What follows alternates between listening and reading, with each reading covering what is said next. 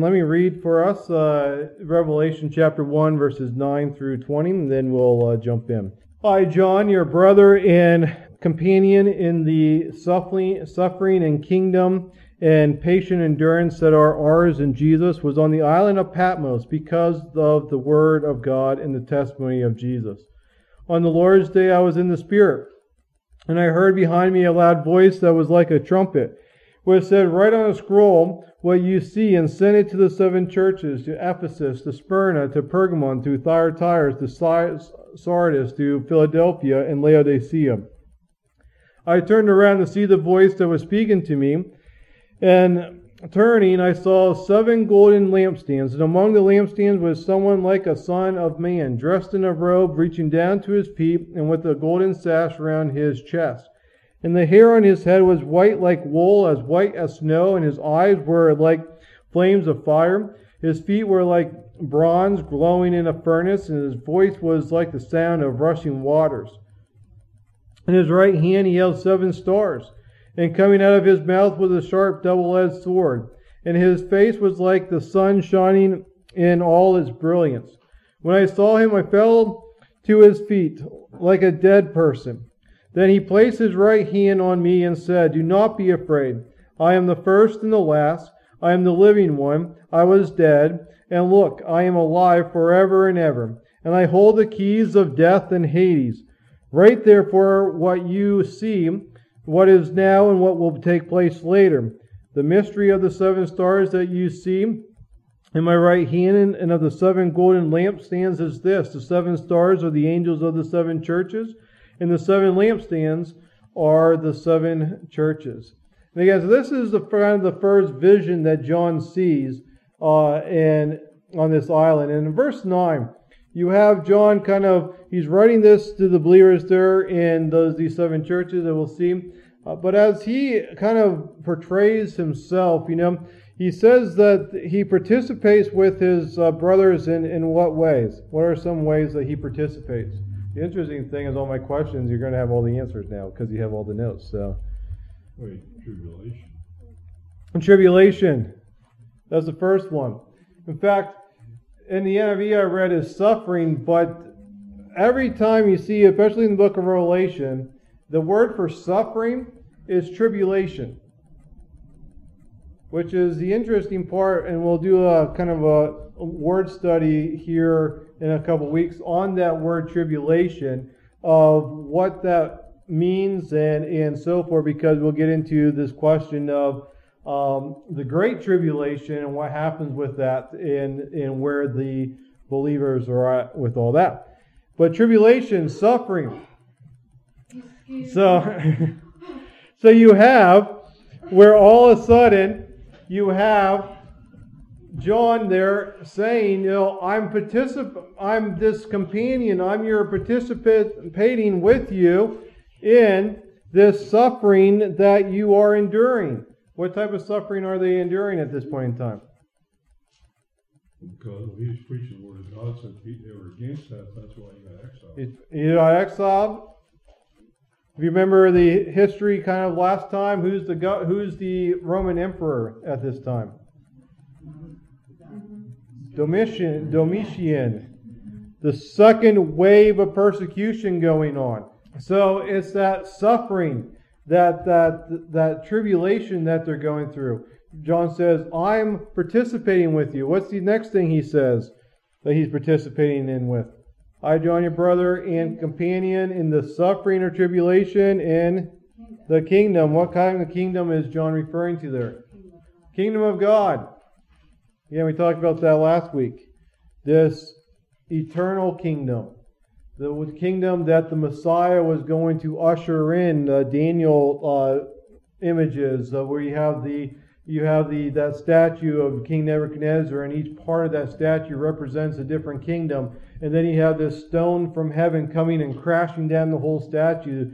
This eternal kingdom. Uh, right now is a spiritual kingdom that will lead to a physical kingdom at the end of the book of Revelation. So not only does he participate in the tribulation, their suffering, in this kingdom they have, but what's the third one? Patience, endurance. Patience, endurance. The uh, endurance means that they can hang on or continue under difficult circumstances. And they're enduring in whom? In Jesus. Exactly. Who's his companion? John is writing to the believers and saying, basically saying, listen, fellow believers, you're my friends and you're going through this with me because you're suffering, I'm suffering. You're not exiled on Patmos with me, but this is what we're experiencing. Does that make sense? So those, that's the companions, is like the, the fellow believers there in those cities. And so you have this enduring, and this is one of the big, what we will see in the book of Revelation is that theme endurance to the end in Christ.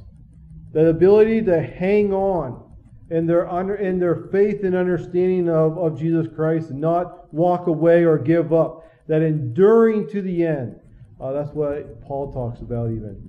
Uh, and so that's uh, under difficult circumstances, the ability to hang on, to continue uh, to follow Christ. And so then John goes on and says, after he says all those things, you know, I, John, your brother, I, I am this a fellow companion in these things. I was the island on I was on the island of Patmos because of what? Because of preaching the word of God and the testimony of Jesus.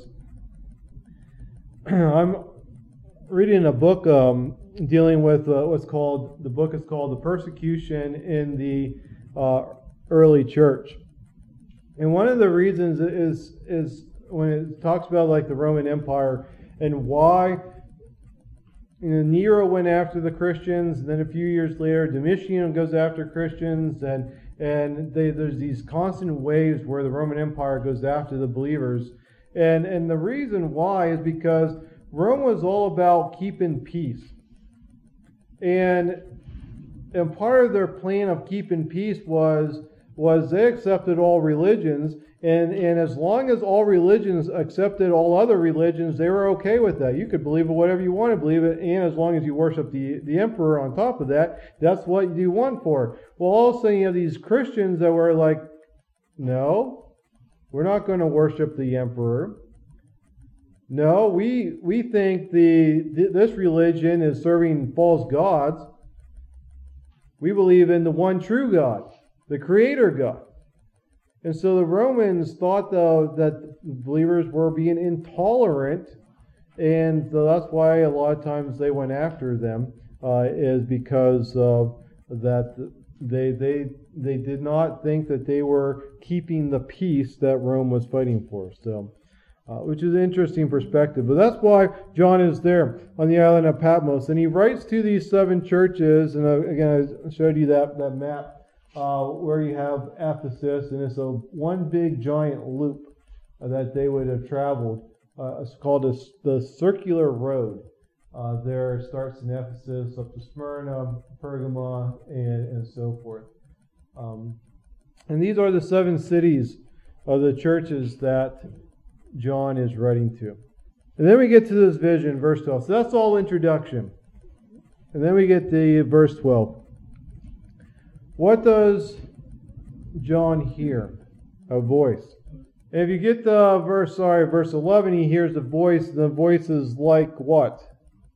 Voice a voice of the trumpet. Now, he probably didn't hear a trumpet, uh, but uh, when you think of a trumpet, what type of noise is it? Is it a soft noise or a loud noise? It's a loud noise.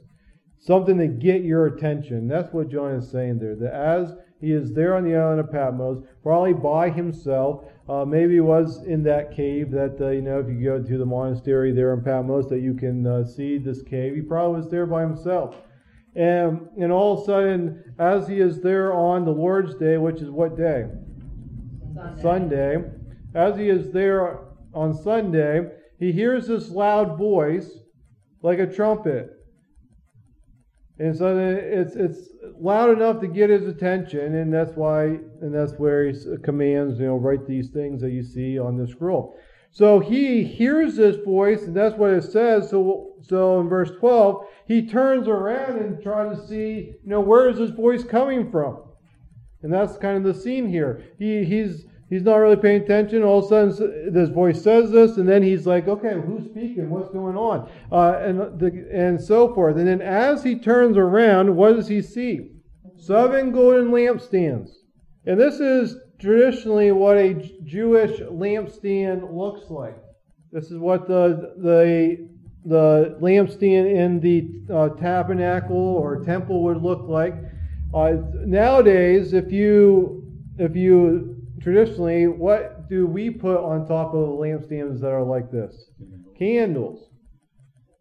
But in in the Jewish culture, it was more like this. They had a, a bowl of oil and then a wick in there, and so so that's why this would be called a lamp, and this was a lamp stand because on the top of it was just basically uh, cups where these clay bowls would be put on, and then they would uh, keep oil, uh, keep filling it up.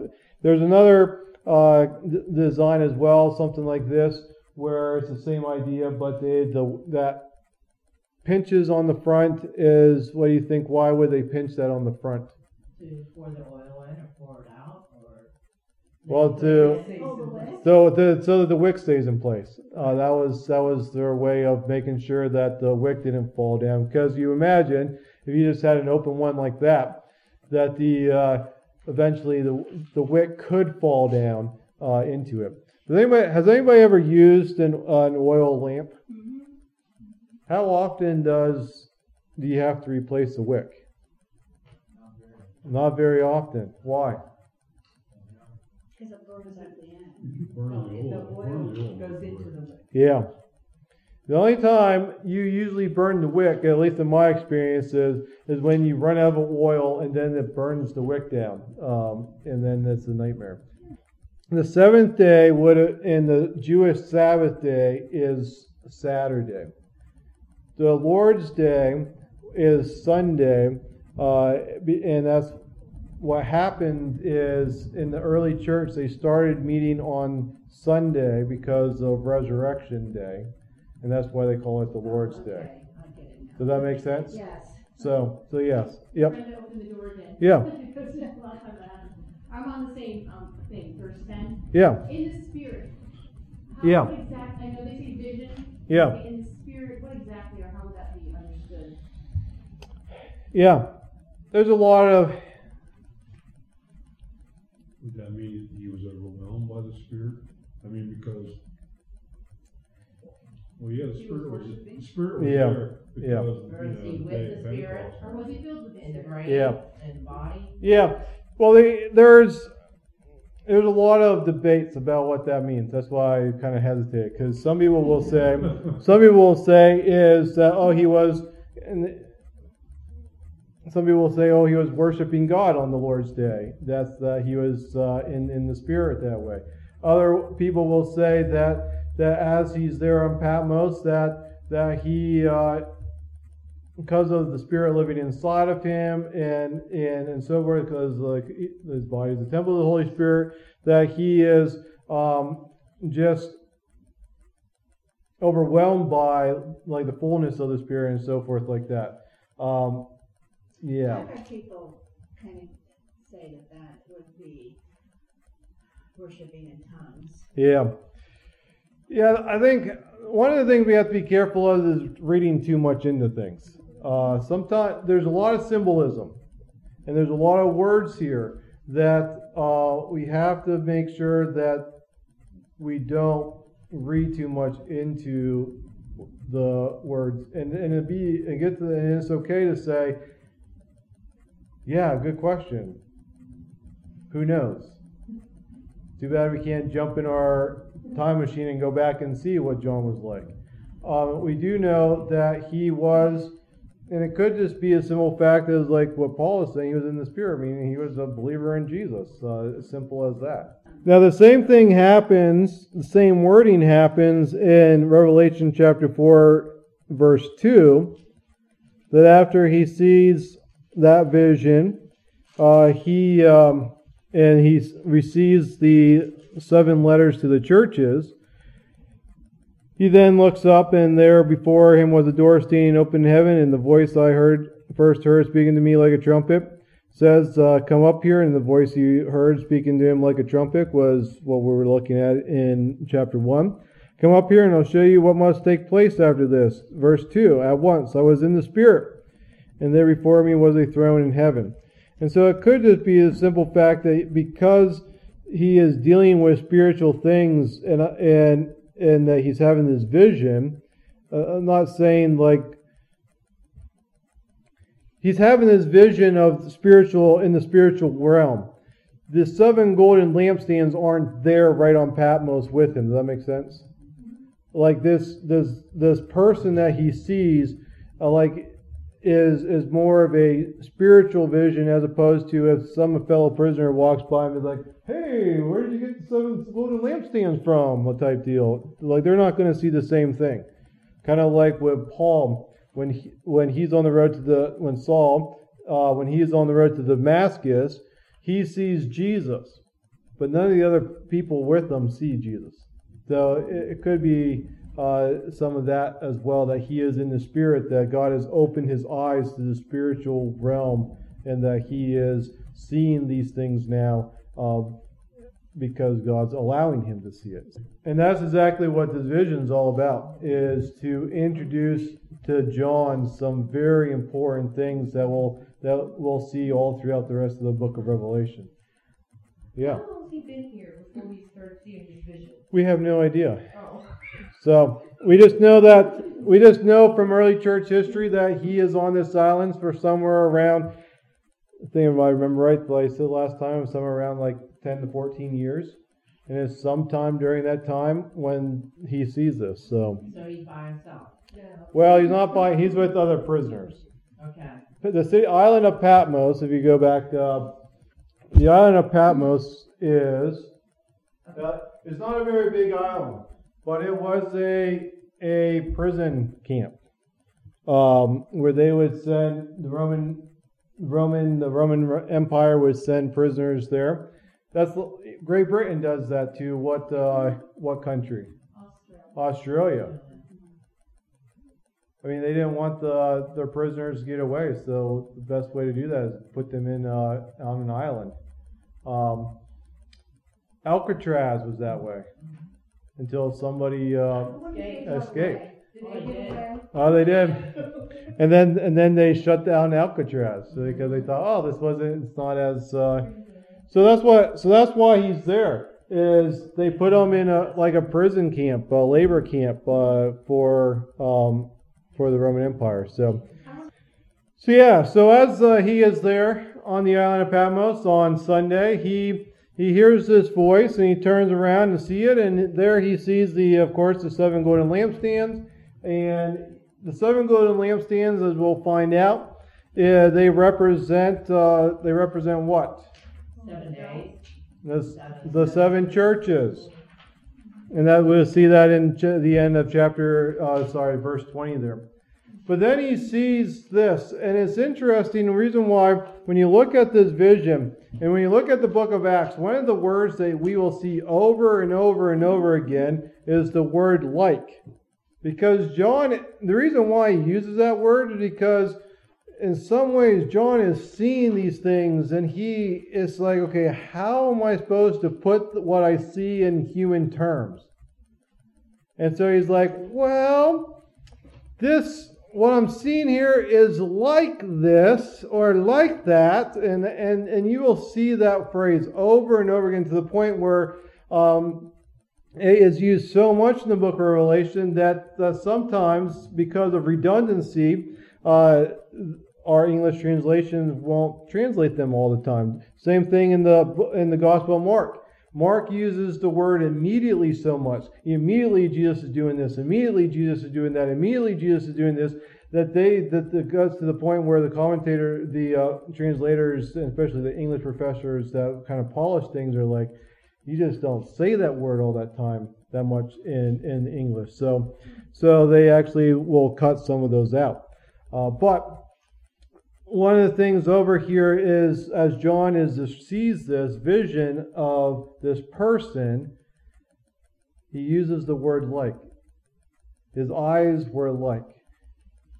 His hands had this. His feet were like. And again, it's not that they were exactly like like his feet weren't really bronze, but they looked like bronze and how he describes them. And so, and they all have meaning uh, and reason. In fact, here's the description, and we'll go through each every every one of this, but just kind of briefly. He, this guy, this person.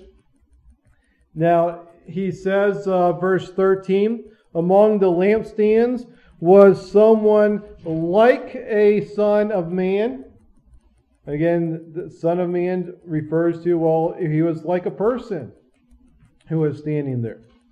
Yeah, some people will see that as a reference back to um, Daniel, the Son of Man, or Jesus using that phrase, the Son of Man. It, it more than likely just means that as John is seeing this uh, this vision, he sees the seven golden lampstands, and within the midst, or as a person, he sees a person figure there, and then he describes this person.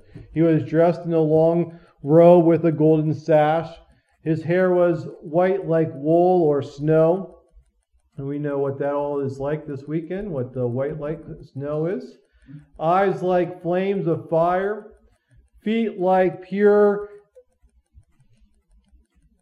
brass or bronze. Uh, that word is is kind of questionable uh, because it's only used um, here in, in Revelation a couple times, and no one no one really knows what type of metal John is referring to. Um, and so that's why we come up with brass, brass or bronze, and we'll take a look at that here in a few minutes. The voice is like a sound of, of mighty water or, or much water. Uh, in his right hand, that was the seven stars, and we'll look at the, what those are. Coming out of his mouth was a sharp double-edged sword, and his face was like the sun shining in power. Now, if you try to draw all that, you would, uh, an artist, uh, and, they, and they have tried, you can Google uh, the person John refers to in, in the book of Revelation 1, and it is um, weird, weird pictures. I'll just tell you that. Because, but John is not describing this so that we can get, hey, this is what Jesus looks like, or this is what the, this person looks like.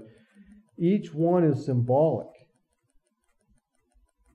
And it's symbolic referring to who this person, ultimately Jesus, is. And that's what the point of all this isn't so much to say, hey, let's uh, have these artists draw draw a picture of Jesus. Um, but this is what his symbolic is. And so the first one is that dressed in a long robe with a golden sash. When John, and some of these images, his readers would have known, so he doesn't have to explain any of this. We don't usually go walking around with robes um, unless you have like house goat or something like that, or or toga party, I guess. Uh, some sometimes um, Greek uh, culture, but uh, you but when you think of these long robes, it was the dignitaries or the rulers, people of high rank would wear these long flowing robes, and they would come practically down to, to their feet. Why do you think a, a slave or a servant would not wear a long robe? They would trip. They would trip. Their Their duties. duties. They want to be able to run fast. They want to be able to run fast. The same thing with this golden sash is, is found where? What location uh, here? The golden sash is around his what? His chest, meaning it's high. Again, the servants wore belts around their waist because they would want to, if they were working in the fields, they would gird up their loins, uh, take their their their robes, tuck them up into their belt and made short so that they could work and they could run. Well, it's hard to gird up your loins if you're if you put it way up in your chest uh, like that. Uh, it's a sign of the reason why the upper class would wear their sashes around their chest is a sign of saying, "I don't work. I'm I'm privileged." And it's a sign of high rank. And so that's so as John is seeing this one, he sees this as a has a person is wearing a long robe with a golden sash around his chest, meaning this is a person of high class, high dignity, high rank, or high ruler, uh, a mighty ruler, high priest. The priest, the Old Testament, the priest would wear the long robes as well. And so, again, each of these things is a symbolic of, of who ultimately Jesus is, that Jesus is that ruler overall. The next one hair as white as wool or snow. Now, usually when you age, what color does your hair become? I am. White. Gray. Gray. Now, in our culture nowadays, when you're when you become like um, in your 30s and 40s, and all of a sudden you find your your your gray hair, what typically do you start doing? Pulling them out, I'm coloring it. coloring it. Won't pull them out. That's a- That's a. But in the in biblical time, the first century time, uh, gray hair and white hair was a sign of great wisdom. Exactly. So don't color your hair, just walk around. My grandma, uh, she has the whitest hair that I've ever seen, even at Beach Run. So that's, uh, but she went white when she was uh, mid 30s, and uh, and she uh, she hated it until she became a grandma, and then uh, she loved it because she is like, uh, um, I, I finally I finally I'm finally at the age where I fit in with my hair, is what uh, her her saying was. So, but it is, uh, but it is that sign of wisdom, and of course, this is perfect wisdom. And then you get into the Old Testament passages, and again, a lot of these have the Book of Revelation is heavy on Old Testament wisdom. Oh, sorry, Old Testament sim- symbolism, and you get into Daniel chapter seven, verse nine, and uh, does anybody want to read that? Uh, turn that uh, Daniel chapter 7, verse 9. So in the, Daniel's vision, he sees whose head is white like wool? God, the Ancient of Days. And so all of a sudden, the same image, and again, the, the, the people that John is writing to knows all these uh, images that, from the Old Testament. The people this John uses the same image and is like his like uh, the same wording. His his uh, hair was white as wool or snow. All of a sudden they think, well, this is God. This is God who's in the midst of the of the uh, of these candles. Um, and of course, uh, it is God. It's uh, not God the Father, but God the Son Jesus. And so, again, that perfect wisdom of knowing, uh, because in that culture, you wanted to have the whitest hair as possible as you aged so that people could see that you are a very wise person. The next thing, eyes like what? Flames of fire. And fire is is usually is referring to judgment. And so you have this person who is in the midst of these, these seven lampstands, and of course the seven lampstands referring to the churches, and it's this understanding of uh, you know divine insight that penetrates and understands the human need. And you think about that, you know, God knows our hearts better than we even know our own hearts. Which is why, as people say, I mean, so many times people are like, "Oh, I can't, I can't, I can't be honest with God." What? God already knows your your thoughts before you even say them. So, so just go to God in prayer and be honest with Him. Uh, and it's that understanding of even judgment. And you think about what's going to happen in chapters uh, two and three as as Jesus tells John these things are against the seven churches, I mean, he's really bringing judgment. And not only that, in the book of Revelation, after that, what happens with the, the seven, uh, the uh, the bowls and the trumpets and the and the seals? I mean, that's judgment mentality. And so that again, the understanding that that eyes like fire, that judgment is is coming. Uh, feet. Here's the the feet. Um, again, we're not type exactly sure what type of metal, but our translations will say either brass or bronze. And it's particularly, if you look at that verse 15, his feet were like bronze, and then it goes on and says what? Polished, Polished, refined, and affirmed. refined in a furnace, glowing. When you have a metal, especially you think of like gold, and that's the picture we usually, you have to go, it goes through a refining process. And why does it go through a refining process? It gets all the impurities out, so that at the end of that refining process, all you are left with was 100% pure gold. And that's the exact same thing that they had to do with uh, this metal, brass or bronze, uh, what we call it is is that they had to go through this refining process to get it, it, it useful. And you'll see there that it was a sign of glory and strength because this particular metal was only used for military purposes, for this, for for uh, for like um, Weapons. Thank you for weapons and, and so forth.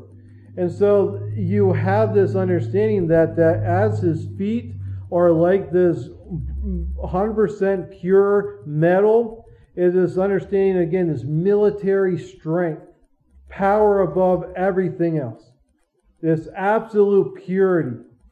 There's no wickedness or evil in this person at all.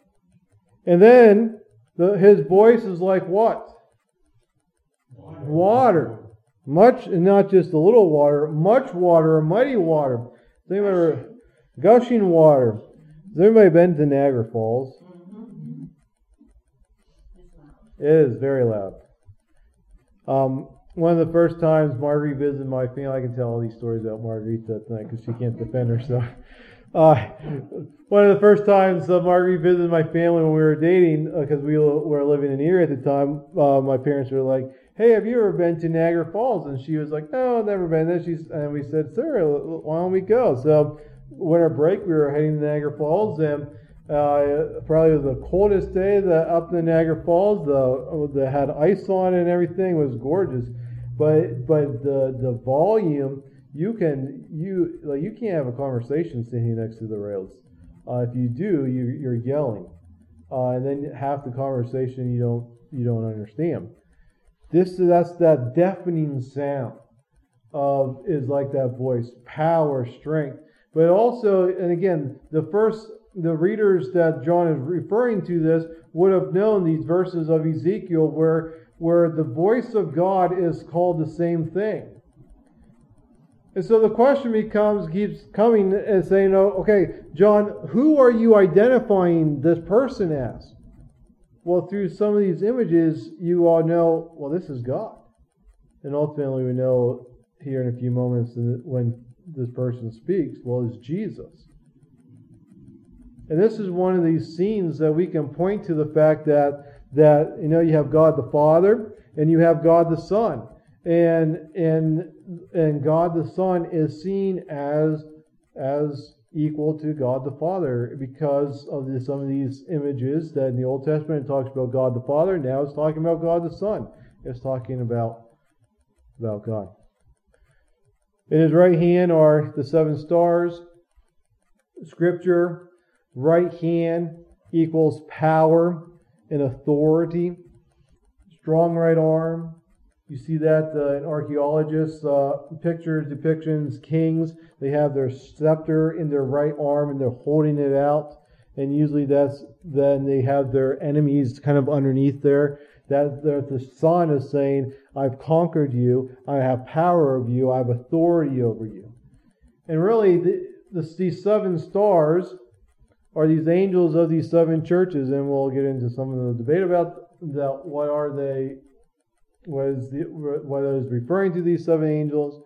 But really, what God, what this person is image is saying is, you know, that that God has authority over these churches. God's authority. God is the power. He is supreme over all. Coming out of his mouth is what? Sharp double Sharp, double, double-edged sword. Now it's interesting. The Romans uh, had this is the sword of for their cavalry. They it wasn't so much this little dagger, but was this mighty sword that they would they would as they're riding on their chariots and horses and stuff that they would hold. Um, double-edged means what? You can cut which way? Both ways. Both ways. This is why they were just kind of like swinging it back and forth as they walked, rode on through the, the battle. This understanding of proclamation of truth. As this person is speaking, proclaiming, it, they only speak the truth. New Testament, there's Paul refers to what as a double-edged sword Word of God. the word of God. Same same understanding. God's word is truth. And it penetrates. And sometimes we don't always like it because it does bring judgment. And then finally, the last thing he sees is his face or his appearance is like the sun shining in power or in um, brilliance. when you look at the, well, you, when on a very hot sun, sunny day, when the sun is fully out, are you supposed to look at the sun? No, It's actually hard to look at. It is. So bright. it is. It'll blind you. It will blind you. Exactly. And that's what is referring to here. That, in a sense, as John's looking at this, he's probably squinting. And again, it's just that understanding of the glory of the Lord. You think of Moses at Mount Sinai, he's up on Mount Sinai for those days. He has he comes down into the camp and what do they what is his face like? They could, could look at it. It's shining. So then what do they do to him? Put They put a veil over him, his face. The glory of the Lord. It is interesting when you look at the end of the book of Revelation and how the new heavens and the new earth, and no, I'm skipping way to the end. The new heavens and the new earth, uh, one of the things that we're told is it needs no sun because the light comes from whom?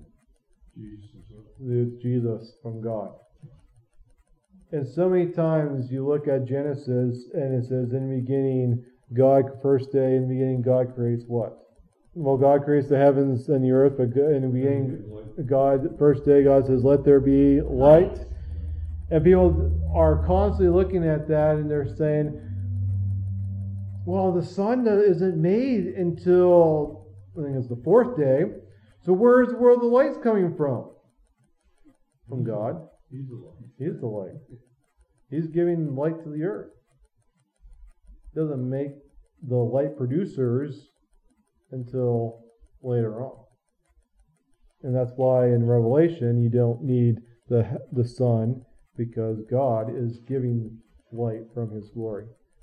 And so you see this again this person John describes it and we know that this person is is divinity because how does John what how does he respond to this? What is his reaction to this vision? What does he do? He falls down He falls down. And he does this several times within the book of Revelation where he will fall down. And the understanding of falling down is that he is, I mean, he even says this um, I fell to his feet like a dead person. And that is a sign, uh, verse 17 is again, as you, as you, uh, also as a sign that he is falling face down, prostrate, worshiping. That's again the Jewish culture. Uh, they would pray with their hands raised to the heavens, and a lot of times they would fall face down as they worship God.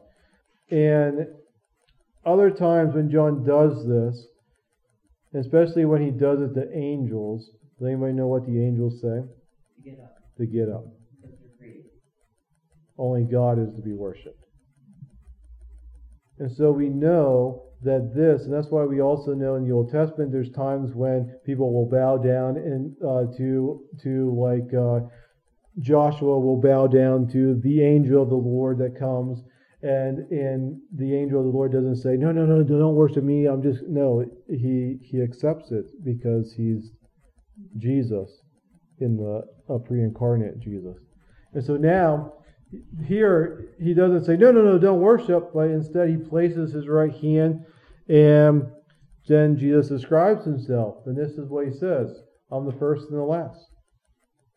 Other times in Revelation it talks about I'm the Alpha and Omega, the first and the last. Meaning I was there at the beginning, way before anything else was. And I'll be at the end, into all of eternity. I'm the living one. Why does why does here Jesus, why does he describe himself as the living one? Because he rose again. Because he continues to be alive uh, forever and ever. Uh, I hold, uh, I possess the, the keys of death, and you know, some translations will say hell, but it is Hades. We'll get into some more of that in the weeks ahead, what that is referring to.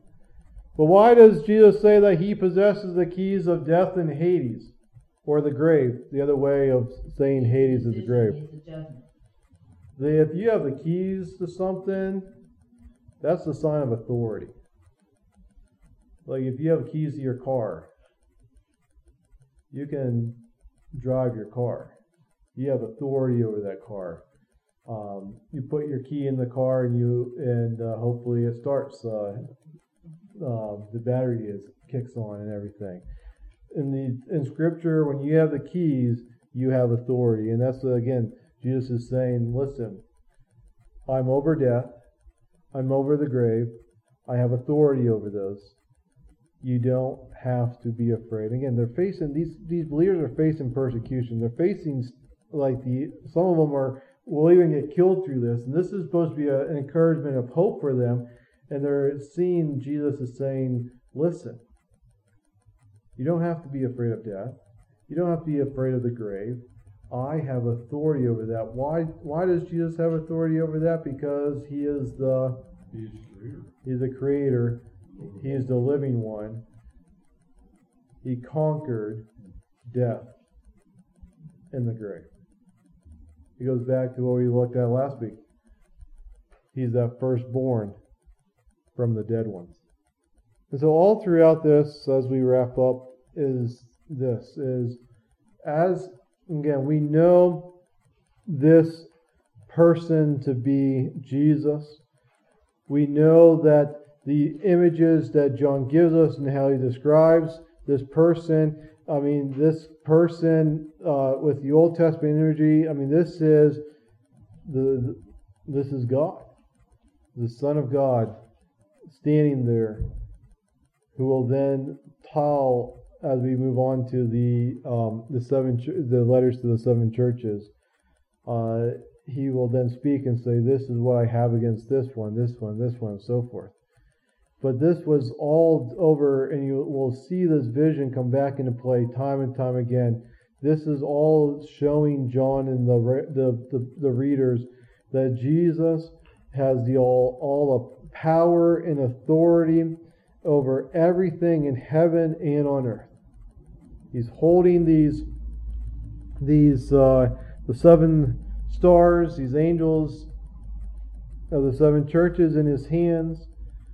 The seven lampstands are there, and and he now turns and addresses uh, these letters. But this is again just that understanding that you know Jesus is over all. You, you don't have to worry about Caesar. You don't have to worry about where history is going. God's in control. And His word is truth. And we can stand upon it that Jesus is supreme over all.